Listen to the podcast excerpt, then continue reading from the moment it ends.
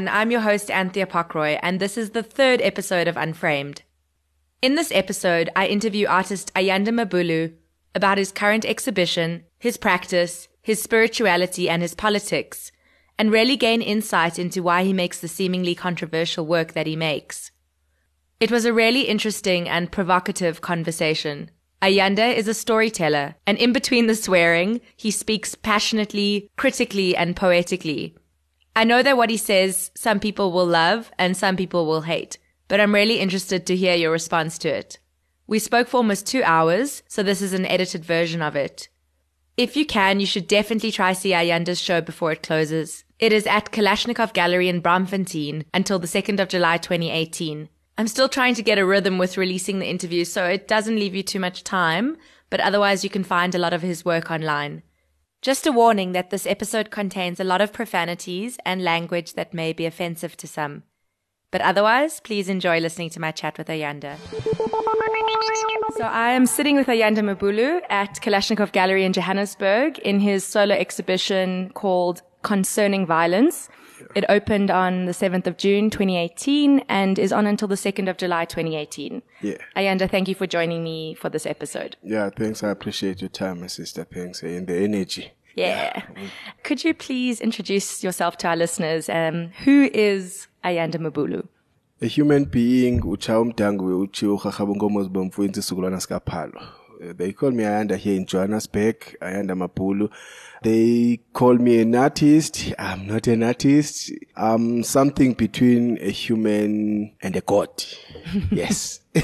Okay. Why don't you consider yourself an artist? Uh, you know what? Sometimes, you know, you can easily be consumed and swallowed by a connotation, you know, and its limitations that it limits you only to become a certain things. Sometimes artists, they become fucked, you know, by either those who run the institutions and stuff uh, to conform into certain standards and stuff, you know, and the artists, I think sometimes not all artists respect the artist. Fuck, I respect the artist, but not all artists, some of them.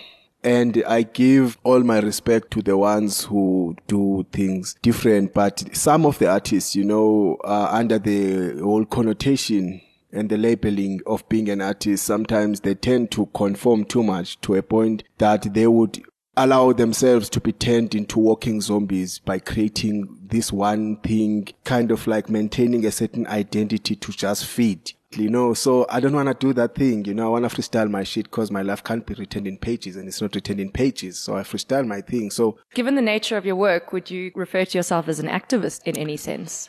Yeah, you know, even in the kitchen at home, there's an activist, you know, either that activist uses spoons, you know, uh, forks and spices to, to, you know, to push forward his activism, you know, in his own way, even in the garden and stuff like, you know. So most of people, they might not be activists, but they're taking part and parcel in the activism of our day, everyday life. So I'm part and parcel of that too, you know. So I'd like to start by asking you about the exhibition that we're sitting in right now. I was here on opening night and instead of the gallery opening at 6.30 as advertised, nice. it only opened at 8.30 or 9 p.m. I can't remember. But despite this, there were hundreds of people still waiting to get in. Yeah. Um, I was watching through the windows and the show was still being hung. What happened?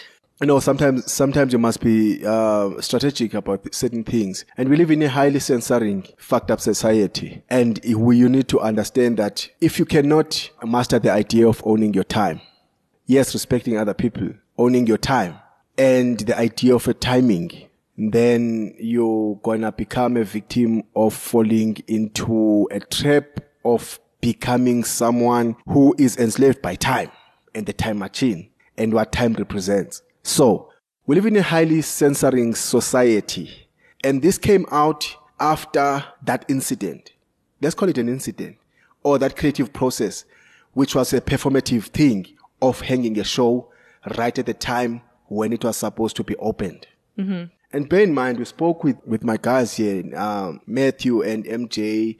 Listen, we need to be creative at some point with things. So it would be nice to delay certain things because these fucking um, ANC bastards and stuff in, in, in, in the position of, you know, the political sphere and all that shit out there have filed a, a case against me collaborating with Human Rights Commission and shit, you know, and having a, a Nazi flag with Nelson Mandela becoming a, a black Hitler and a Hitler, at some point would be a thing that would have been censored. You understand? So everyone knowing that, oh fuck, Ayanda Mabulu is having an opening at six o'clock.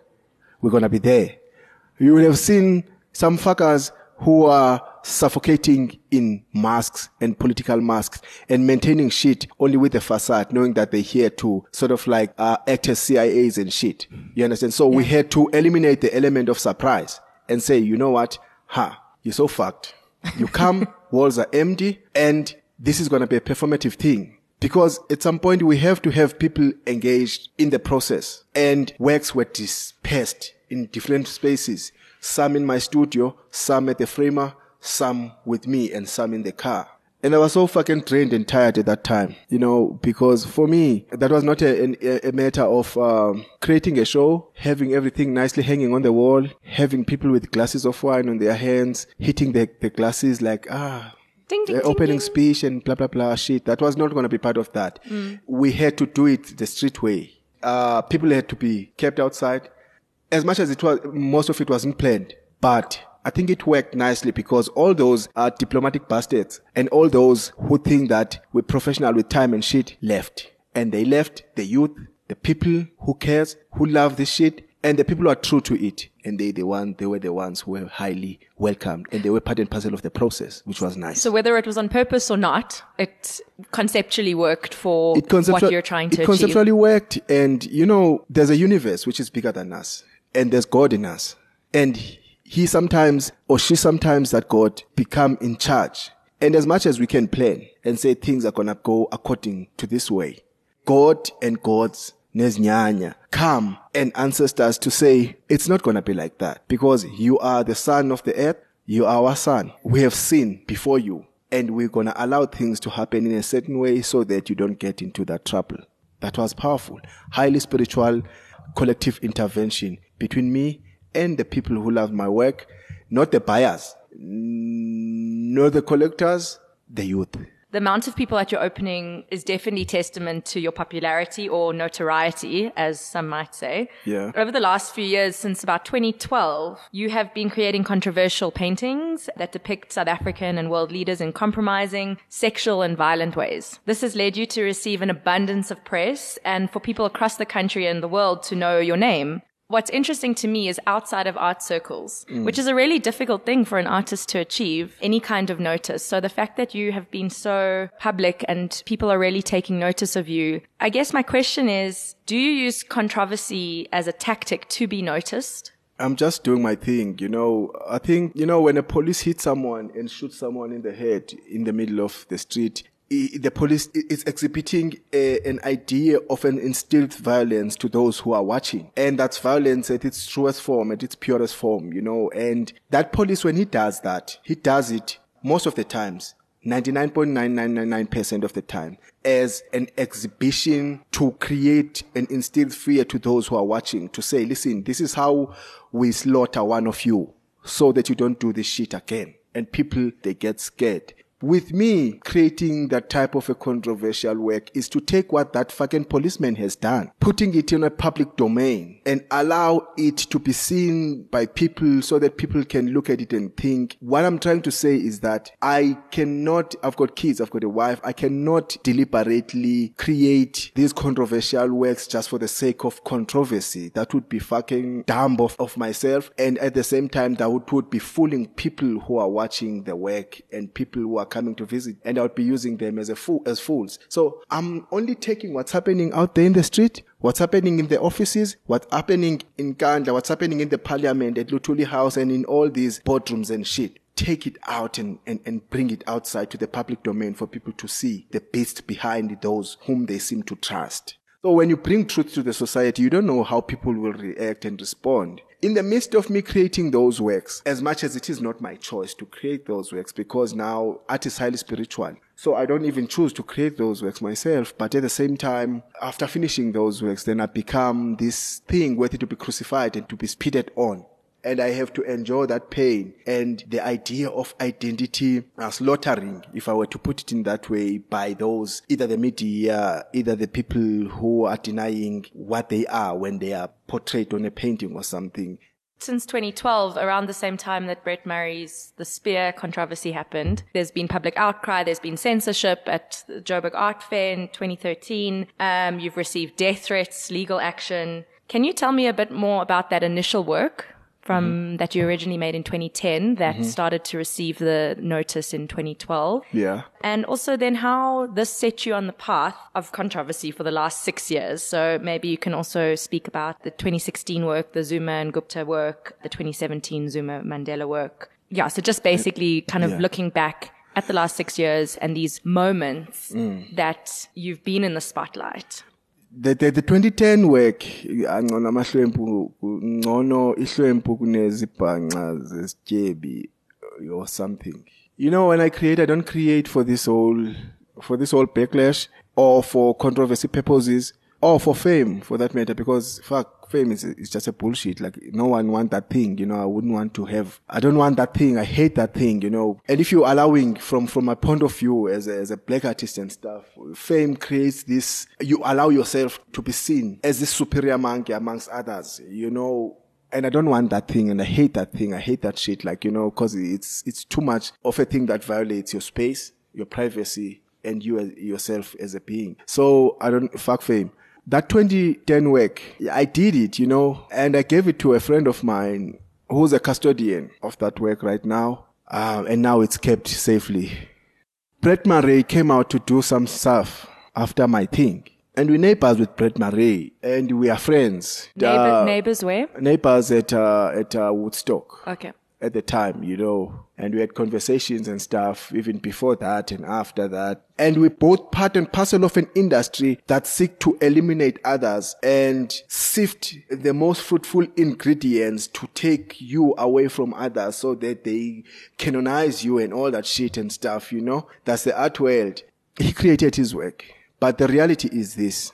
Historically, for a black artist to even become a thing, which is close to it becoming a human being on its own, a thing, politically and historically, there has to be someone who seems to be assumed superior than you when it comes to stature and shit. And from the black politics and the history of blackness and the history of whiteness, if we were to step into that, you can never be a thing unless someone white is. This is the history and the reality of the politics of us as human beings. So you're saying unless someone white says you are a thing, eh, they, that fucking validation, which is a fucked up thing. So listen, it's not Brett Murray. No, it's a game. This shit. Brett Murray is a human being. Brett Murray hasn't done nothing wrong. Brett Murray, he does his thing. It's his thing. It's his voice. It's good. Take our heads off because that was a powerful statement.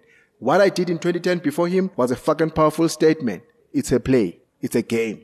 A game based on these fucking institutions built out of walls, sand and bricks and water.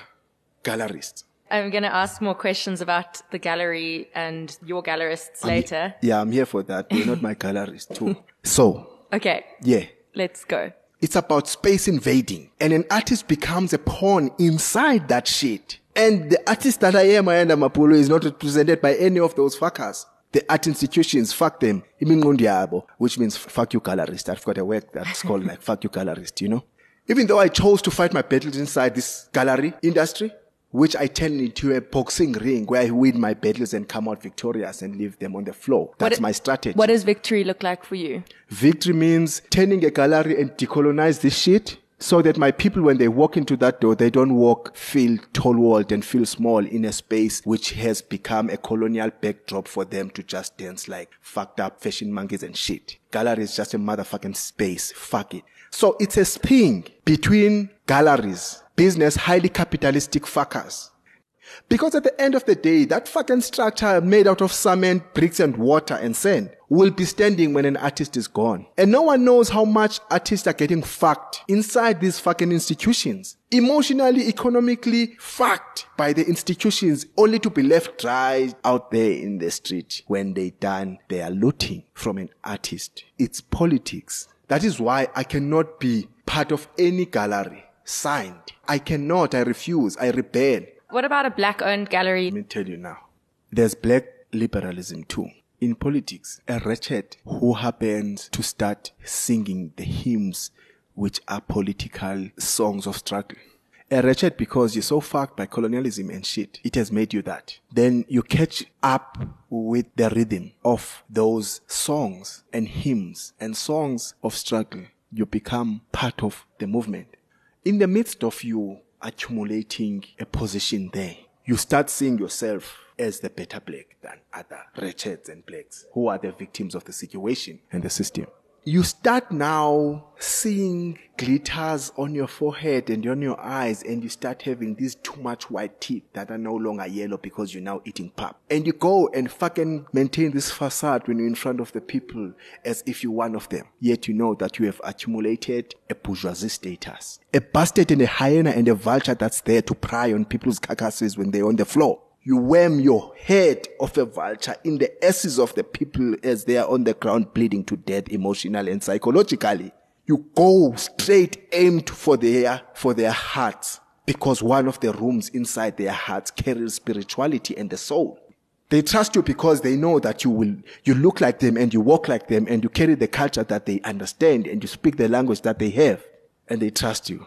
You fuck them up they start to understand that, oh shit, our trustee, him whom we can trust about our thing, him whom we chose to like, we pray for his political nourishment and status nourishment. He becomes a better Messiah than us so he can go and represent us amongst others so that our lives can change. You now undermine the prayers that they have sacrificed praying for you to be that thing. You fuck them up more when their carcasses are on the floor as a bourgeoisie fucker. You go out there, pry. You've got black skin. You walk amongst them and you create an institution called a gallery. You start wearing these suits and shirts with foreign names and fucking things. And you know that blacks are born with creativity, spirituality, and a spirit of resilience. You know where to find them. In the dungeons, in the townships, somewhere there, starving and shit. Through their fingers, they eat nails when they're hungry and they swallow those nails to fill their belly. You see them squeezing their fingers on a palette and paint directly from their finger to the canvas or a surface. And they put their names when they become one spiritually with that work. You take that thing, you turn your back against them. You hang it on your wall called a gallery. A highly capitalistic, white institutionalized fucking mimicry and space. You named it with an African name. That shit resonates with your people. Then you let them come in and you hang their shit, knowing that it's an act of crucifixion when it's on that wall because out of that work you in to earn and you will give them crumbs and you are there to maintain their state of savagery and you will prolong their demise so that they starve for more and give you more. You're black and you think that you're better than the others. You're nothing but a spit image of your former master because you loot on his behalf. Ayanda, you are working within this capitalistic system. I read in the article that I think you said a price tag is like a noose around your neck.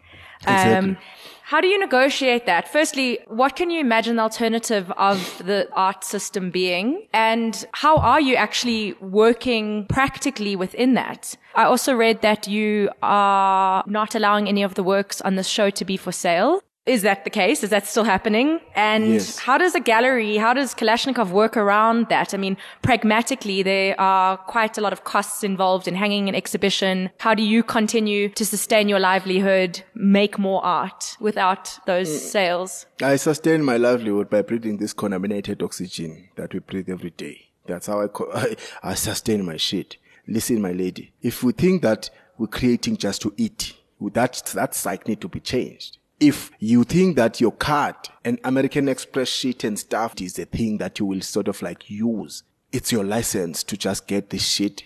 You're wrong. If you have your fucked up attitude, and you're gonna take this art and flaunt it in front of your friend and you think that it's investment, fuck you. There's spirituality and there's my soul in this shit.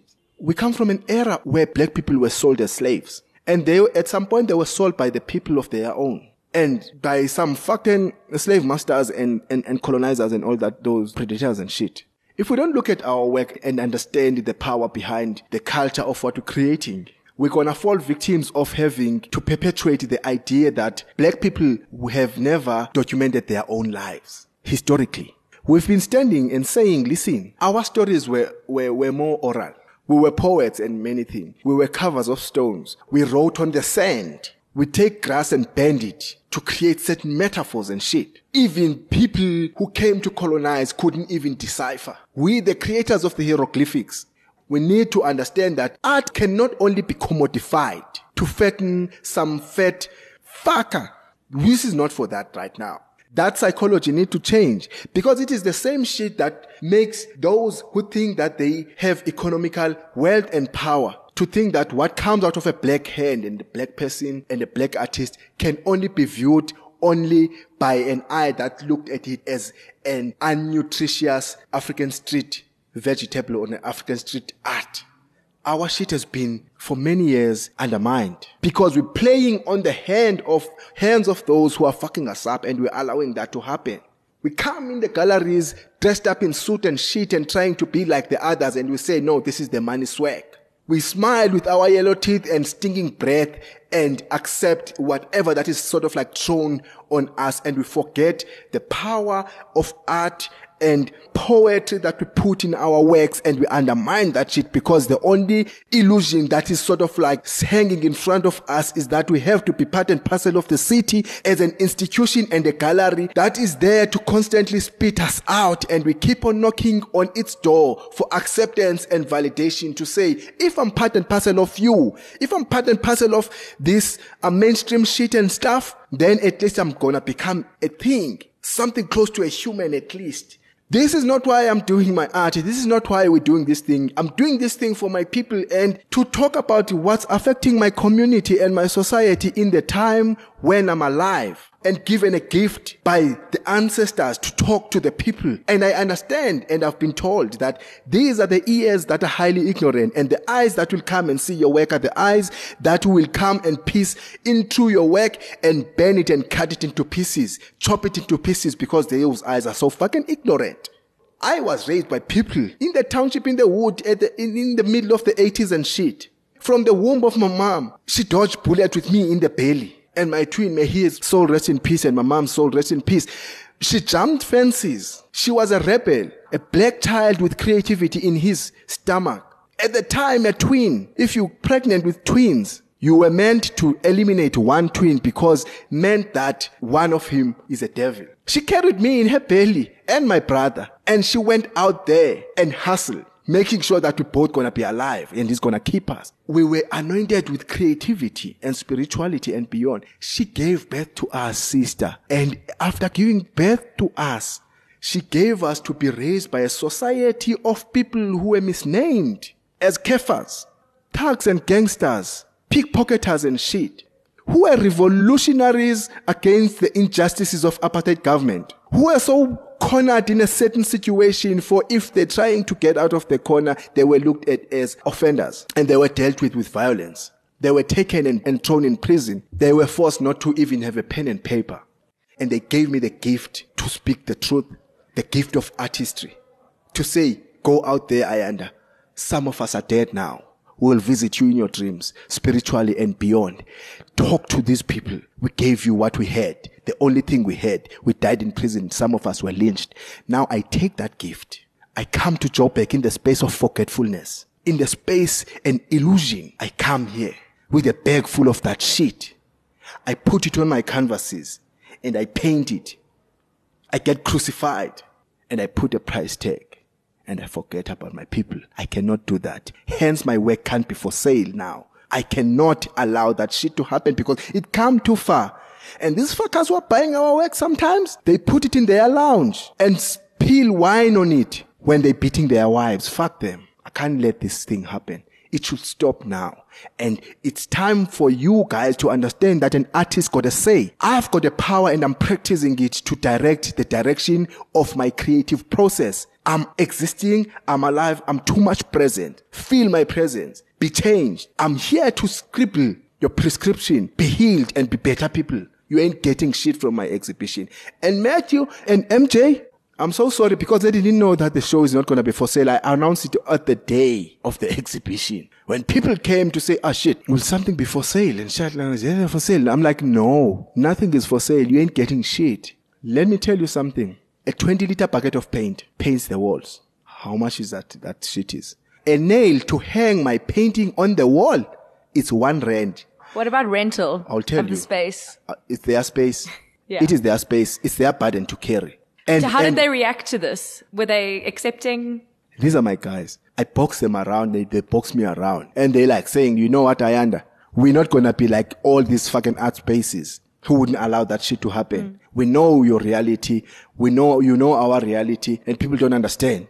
Do it, Ayanda. We'll accept it. Yeah. And I told them that now your gallery is no longer a gallery. It will be a gallery afterwards when my work is not here. But right now, it's going to be a cultural space where my people feel that they are part and parcel of being hosts of this reality that's on these walls. I don't know. Maybe they're going to hustle their ways to pay the rent and shit. I'm hustling my way to pay my rent in my studio too. It's the reality. I don't know what's gonna happen. What I'm saying is that this shit has to be practiced so that it inspires other black artists and other artists to say we're not part and parcel of these artists who are doing this unnecessary begging. We can be in charge of our shit and taking it forward and mm. we're gonna dictate our own direction. We need change. We need to be respected as artists. You've spoken a lot about your spirituality. What is your relationship to spirituality? I was born with that. And people think that, that oh, that shit is a burden. From my introduction here, I said. That's me. These are the people and the spirit of the people and their lineage that I carry with me. As I'm sitting here with you, I'm not alone. I'm with them. They hear. They speak through me. I'm just a vessel.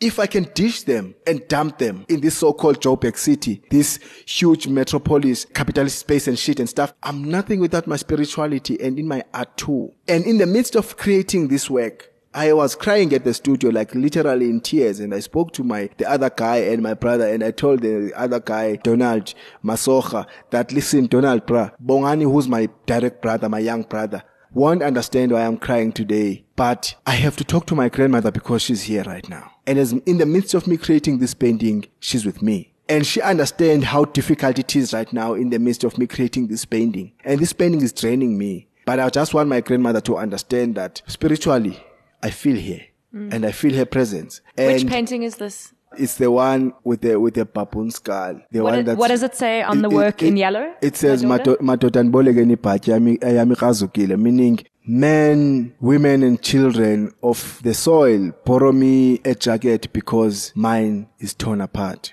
It's got its own direct translation too, but it's beyond that. It talks about how much wretched we are. It's a Zim Ngqawana text, may his soul rest in peace, called Ibhaji. I felt his spirit in my studio and I, I constantly played that song.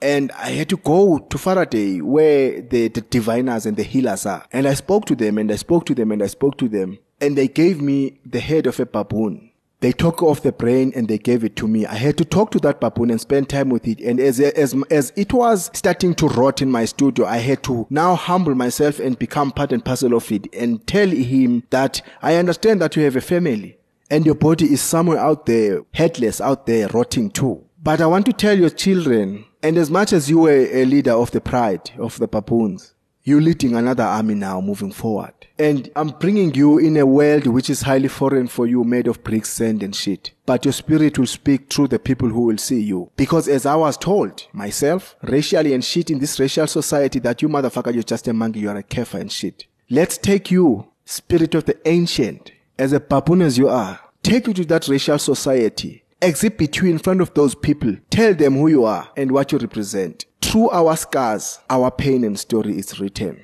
The pain and story of what they have made to us. But through you hanging on that wall in that exhibition, you will portray to them what they have made of themselves as much as you will portray to them what they have made of us. And I created that work. And at that point, my mom was there. My grandmother was there. Spiritually, I felt her and I cried because it reminded me of how much we have made to be wretched. And no matter how much we try, knocking for validation in the world that will constantly kick us out, we are denied space. Our identity has become a type of a sin. The only sin that we have ever done was just that of us becoming ourselves. And that's how we get dealt with batons, bullets, guns, violence and shit. So that that wretchedness can be maintained. You've just mentioned guns. You spoke about the baboon skull. I'd like to ask you about your use of found objects in this exhibition. I think you've come from a, a space of painting. Um, I'm interested in the shift of representation through a painting versus bringing found objects into the gallery. You know, I said earlier on that, like, fuck, I'm not an artist, you know? Uh, and I'm not a painter. You know, if I feel like taking a soil and stand in the middle of the street and do a performance, you don't even have to pay for it, and then I'm gone. The idea is to command the space. Matthew didn't even know what I'm creating. I didn't allow him to see because he's not my master. He's not my boss or shit. And I was not gonna create something prescribed by someone else and shit. So they had to step back and I'm gonna create whatever shit and then I'm gonna bring it in. In the past years, I've been collecting through my journey these objects, guns and shit, vinyls and shit. These are original slave shackles. This is a second, uh, a Boer War binocular case. That's an original Second World War Hitler bullshit gas mask. These are the 1700 Senegalese beads, and some of them they're from Congo. And this is the wrapper, the tire wrapper. And if you understand the story and the, the, the history behind the wrapper, Necklacing. necklacing and that Leopold shit that he has done in Congo. Before continental drift was a blame thing that made colonial marker, um, uh, fuckers to use as an excuse to disperse and divide and conquer. But before that, people were people. Human were human, living as one in the continent, and they were one. Let's talk about Congo and Leopold and what he has done and when he, according to him, discovered rubber in a space where people were already using that shit in their own way. He would tell a man to go and milk, let's use that term, rubber out of the trees on a 20 liter basket, ba- bucket or something. And if that shit, that 20 liter bucket is not full, with an instruction that says don't kill the tree and harm the tree, cut it in a certain way, and it's gonna drip one small, small, small in that bucket. And if that bucket is not full by the end of the day, we're gonna rape your wife in front of you. And you go tomorrow. If it's not full again, we're gonna cut the hands of your child. And if it's not full again, we're gonna cut his limbs. And if it's not full again, you're gonna find your child as a carcass. And if it's not full again, we're gonna cut your arms because now they're useless. The idea of a rapper came from that in these works. To talk about the politics of this shit and what's been harvested in Africa and turned into a commodified shit. To fatten and economically enhance other people's lives and leave Africans poor and dry to die there peacefully. And the idea of now adopting that culture as the people, now that we're talking about the post 94 bullshit in South Africa now, and in other African countries, their post colonial shit and stuff, and the remaking of a beast from you becoming this black leader and you becoming a beast and a predator like your former master. And that thing that shows us that your only quest for power was just to accumulate and to fill the seat of your former master and do it on their behalf. Because in the former master's shadow, you see your definition of manhood. The works are talking about taking these tools and weapons of colonial and tools of colonial conquest and adopting them in the post-colonial discourse. So, what does taking these tools of violence and putting them in an artwork do? This is to take and talk about that and bring it to the people because bear in mind, this type of violence is maintained with a facade and this type of violence is maintained with subtlety and people don't see it because shit has been normalized. We sit and become watchers when another black nigger is sort of like dragged on the street to death. And some of us, as black as fuck, we're the ones who are perpetuating that violence. Because the man on the higher hierarchy, on top of the food chain, the leader, it's a true representative of what violence should be. Because he's violent himself. Meanwhile, he's busy looting. And we are being economically deprived. So, I'm taking these guns, I'm taking these masks, and I believe that if I take some of them, if I take that gas mask, when you think that you have a thing to protect you when you're throwing tear gas on me, and you think that you're safe because you've got a mask, you're so fucked right now because I've put it in that artwork. So that people can see your face naked and see how you look without a mask and makeup so that they can identify straight with the type of a beast and a predator you are walking amongst them. We take that gun away from your hands, put it in that artwork so that you see how it feels to be defenseless and to be disarmed. Take that slave shackle and we see how it feels to have a free slave. We put that there to conscientize people to say, people, look at these weapons of colonial conquest and we're going to take them and imprison them in these works mm. so that there's nothing out there. Let's talk about the, another really controversial um, symbol in this space, the swastika. You spoke earlier about the Black Hitler. Uh-huh.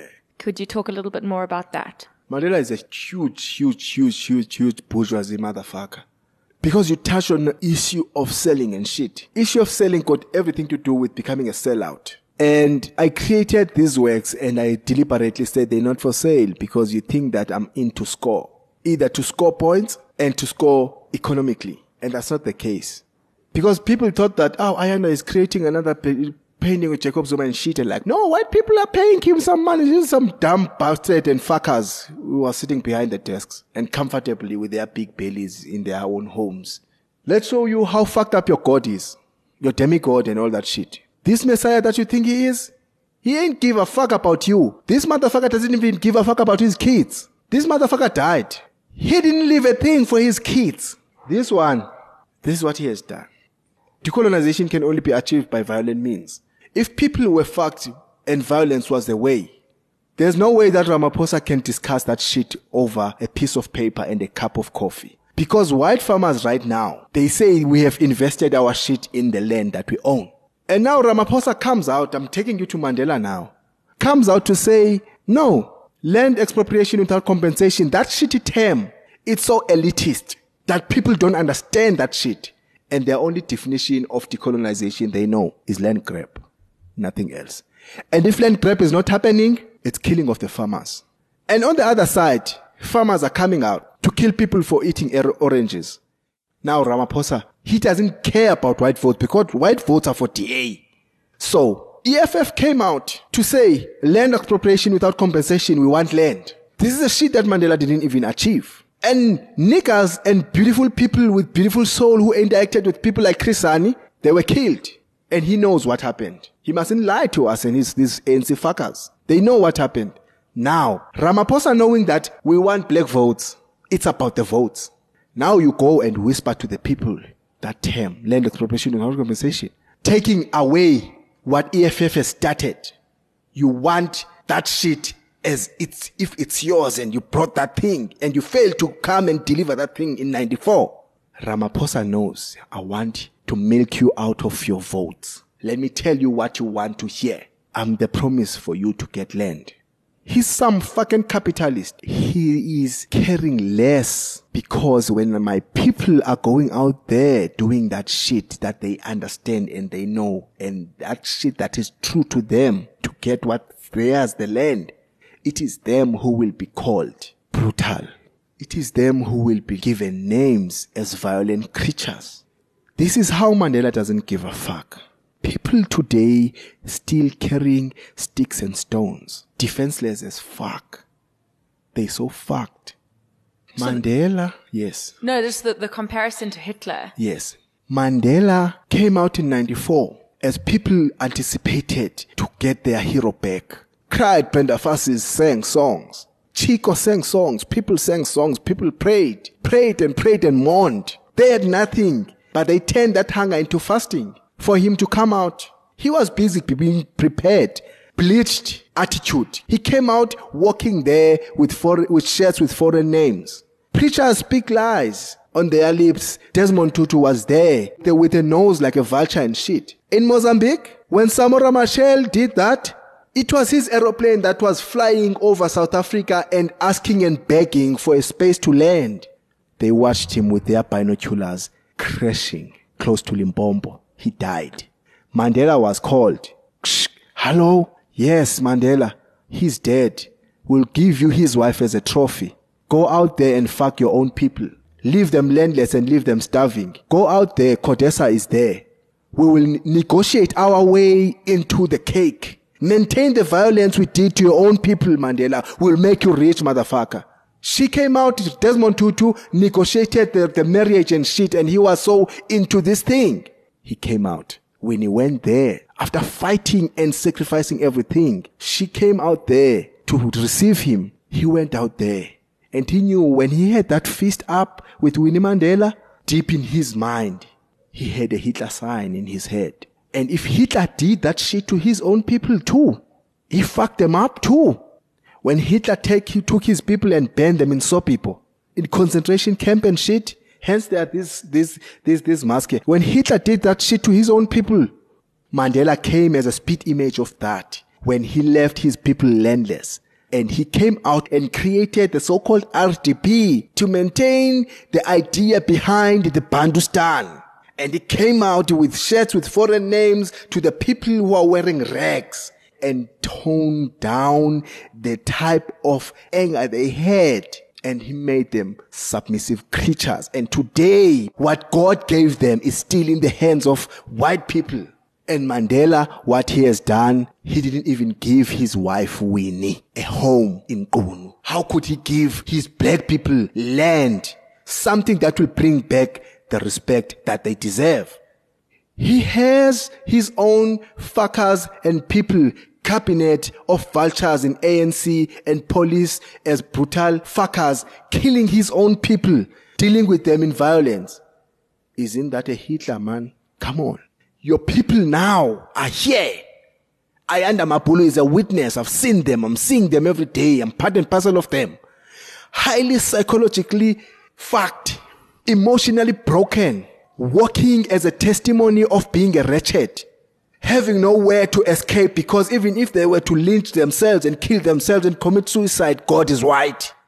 And these fuckers like Mandela maintained that shit and that violence and perpetuated that shit and today we're so fucked trapped in our bellies, trapped in between our ribs and skeletons, and in our minds we're so fucked, emotionally broken and shit. Walking out there like walking zombies and having white people and all these fuckers and fuckers, these capitalist bullshits, eating in every fucking restaurant, exhibiting that shit that we will never have. And we go and bow unto Mandela. He's a motherfucker. He's a motherfucker. At least Hitler banned those people and end his misery. Us, we smoke weed, we eat drugs, we smoke cocaine, we sniff glue, we drink alcohol, we sleep with roaches, we share meals with rats, we allow them to feast on our toes, to manicure us when we're sleeping. Because this motherfucker maintained the shit that we ate right now and there's no escape. Because even a hole where you're gonna be buried is bought and we ain't got shit. What is that? Tell me there's no way to really shift from this really like heated and passionate discussion. So I'm not quite sure how to to move forward. But um, I wanted to ask you some more mundane questions, maybe a bit more boring questions. Mm-hmm. Are you up for that? You spoke about moving to Joburg. I just wanted to know when you moved here and where were you before? Okay. My mom was in Cape Town. I had to move to Cape Town. I had to find my mom and move to Cape Town. So I moved to Cape Town, not because I had to, I was looking for greener pastures. I moved to Cape Town and Cape Town was the highly racial space, yeah. racist and shit. And I thought that township in Eastern Cape King, King Williamstown. King eh? Williamstown, yes, as well. Dlalezon 10 is way far better than what it is, the one in Cape Town. And I never thought that Cape Town had a township. Yes, I knew that there's lang and shit, but I thought that, oh fuck, that shit is a thing of the past and shit, you know? Not because I was ignorant to that shit. Maybe all those hostels and shit that were built for the harvested black men and working class is now changed into a better space for my black people in Cape Town. And if my mom is in Cape Town, is in a better place. I was so shocked. First time seeing a two-roomed house in Cape Town, 2004. A disgrace. It's two rooms because it's got toilet, the shit. This is in Khayelitsha? No, in Dunoon. And Khayelitsha, they the same. There's bed there. There's a chair there. There's a stove there. And there's a toilet. The stench and the smell of food is mixed with the smell of shit. It's centimeters away. It's separated by a piece of wood. So how has life changed moving up to Joburg? Listen, my generation and the people that are my lineage, their civilization never started with, with slavery, being poor and hungry. I have to change that shit. I have to inspire my people and change other people's lives. And I came to Joburg not because I wanted Joburg as a space again for greener pastures and shit. It's not a place for promise to me. But I had to trace my mom's roots and her footsteps, I mean, because he was part and parcel of the Sophiatown culture. So I came here and I lived in Sophiatown because I wanted to see the skies that were housing my mom now that she's gone. I needed to see her footprints. I needed to see what he, she saw when she was here as a Rolling Stone, working, hustling and shit. That's why I came to Joburg. And two, I came to Joburg because the intelligence was after me in Cape Town. There was a person who was calling me and say, Ayanda, move. We are after you. They coming, move. So I left and I came here. And I wanted to be part and parcel of being another black man in the eye of the storm. Not trying to be a hero or whatever shit that is. I wanted to experience this shit firsthand. Then I realized that fuck, Joburg is nothing else but a dungeon for black people. I've never seen human refuse made out of human beings walking than Joburg. It's a hell for black people. I've seen it. I'm part and parcel of it. It's a hell. When you see that prostitute sell herself for 50 rand or 100 rand, 30 rand near Nugget Square. 30 rand near Nugget Square. Yeah. When you see that shit and see all these fucking politicians buying them, these fuckers who doesn't even understand the struggle and the hustle of that prostitute, then you understand that humanity is fucked. And you look around, we had a chance to change the cycle and the situation in 1994 and Mandela fucked it up. You know, you speak a lot about the people and you seem quite community orientated. Heavily, I, yes. I'm wondering, I know you have a studio at uh, Victoria Yards in Lorentzville. I'm wondering how working as an artist in a community affects you. Positively. Listen, I was part and parcel of Greatmore Art Studios. I left Greatmore Art Studios in a sad note, you know. I came here and then I went to Bag Factory too. And I left it on a bad note too. Man, I came there at Bag Factory. And I'm like, I wanna worship this space and the people in that space. David Koloane fought for Bag Factory to be what it is. Pet. You only know when you're in there. It's not what you think it is. In what sense? No. All those fuckers there to maintain the, f- the facade of what that shit represents. They there to create false hope to an artist. Sarah Hallett left Bag Factory. That was my sister. Sarah was a mother there. Let me tell you, sister, Sarah was a mother at Bag Factory. She carried the spirit of motherhood in her. And she would understand an artist's struggle and everything. And she would call you separately, you know, with respect and talk to you with love. And at the end of that conversation, she will hold your hand and tell you that there's hope moving forward. That's Sarah Hallett. And in between those barricades that are called studios at Bag Factory, shit was happening. Yeah. And the heads in the hierarchy of what Bag Factory was were so fucked. I was highly attacked, sister, at Bag Factory. The intelligence, the ANC collaborated with the Bag Factory people. David Koloane was there as a father to me and, and, and as an advisor and shit.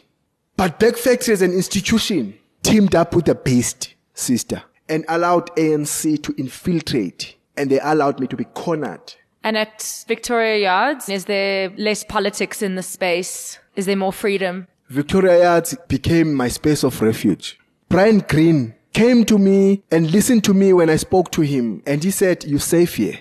And trust me, Ayanda, no one's gonna tell you shit here. And no one's gonna do shit here. You're so secure to a point that everyone who comes to you will know before he gets to your studio. Don't worry, Ayanda. Even if I come to him and said, nigga, I don't have rent this month, he will just tell me like, no, you can make it, you can do this shit, and you're gonna pay your rent. Go out there. It's fine, I'm listening. So, you're good. I know you're gonna do this shit.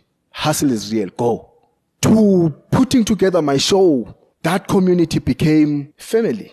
And to the artists in Eastern Cape, in Limpopo, in all these places who think that some other fucked up spaces to create more bag factory and shit and stuff like, ah, there's hope and shit, they are in to be fucked. They are in to be sucked dry. It can only be based on independence for an artist to survive But independence within a community. inside a community that you can trust. That's the thing. And I, I have to end this conversation with one last question. Yeah. And I think you've answered it, but I just want you to kind of say it in one sentence. Yeah. What keeps you going and what motivates you to carry on doing what you're doing? One is breathing contaminated oxygen. My wife, her family, my family. Azania, my daughter. Zion, my son. Timbuktu, my son. My brother Bongani. Tepo, my nephew. All of that. And you know what else? when I look in the eyes of the people who still have human in them, struggling, moving forward yet, their resilient spirit and hope written in their eyes and truth being sp- spoken through their tongues. That keeps me going, sister.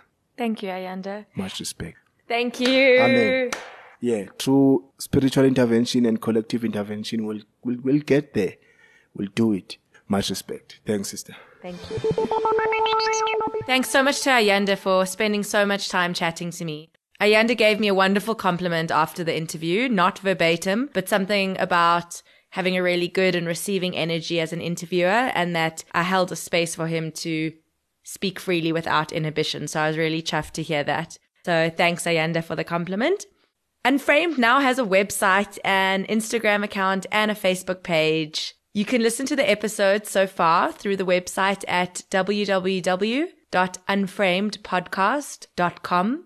Please follow Unframed Podcast on Facebook and Instagram to be kept up to date with new episodes and share with your friends. See you next time. Bye.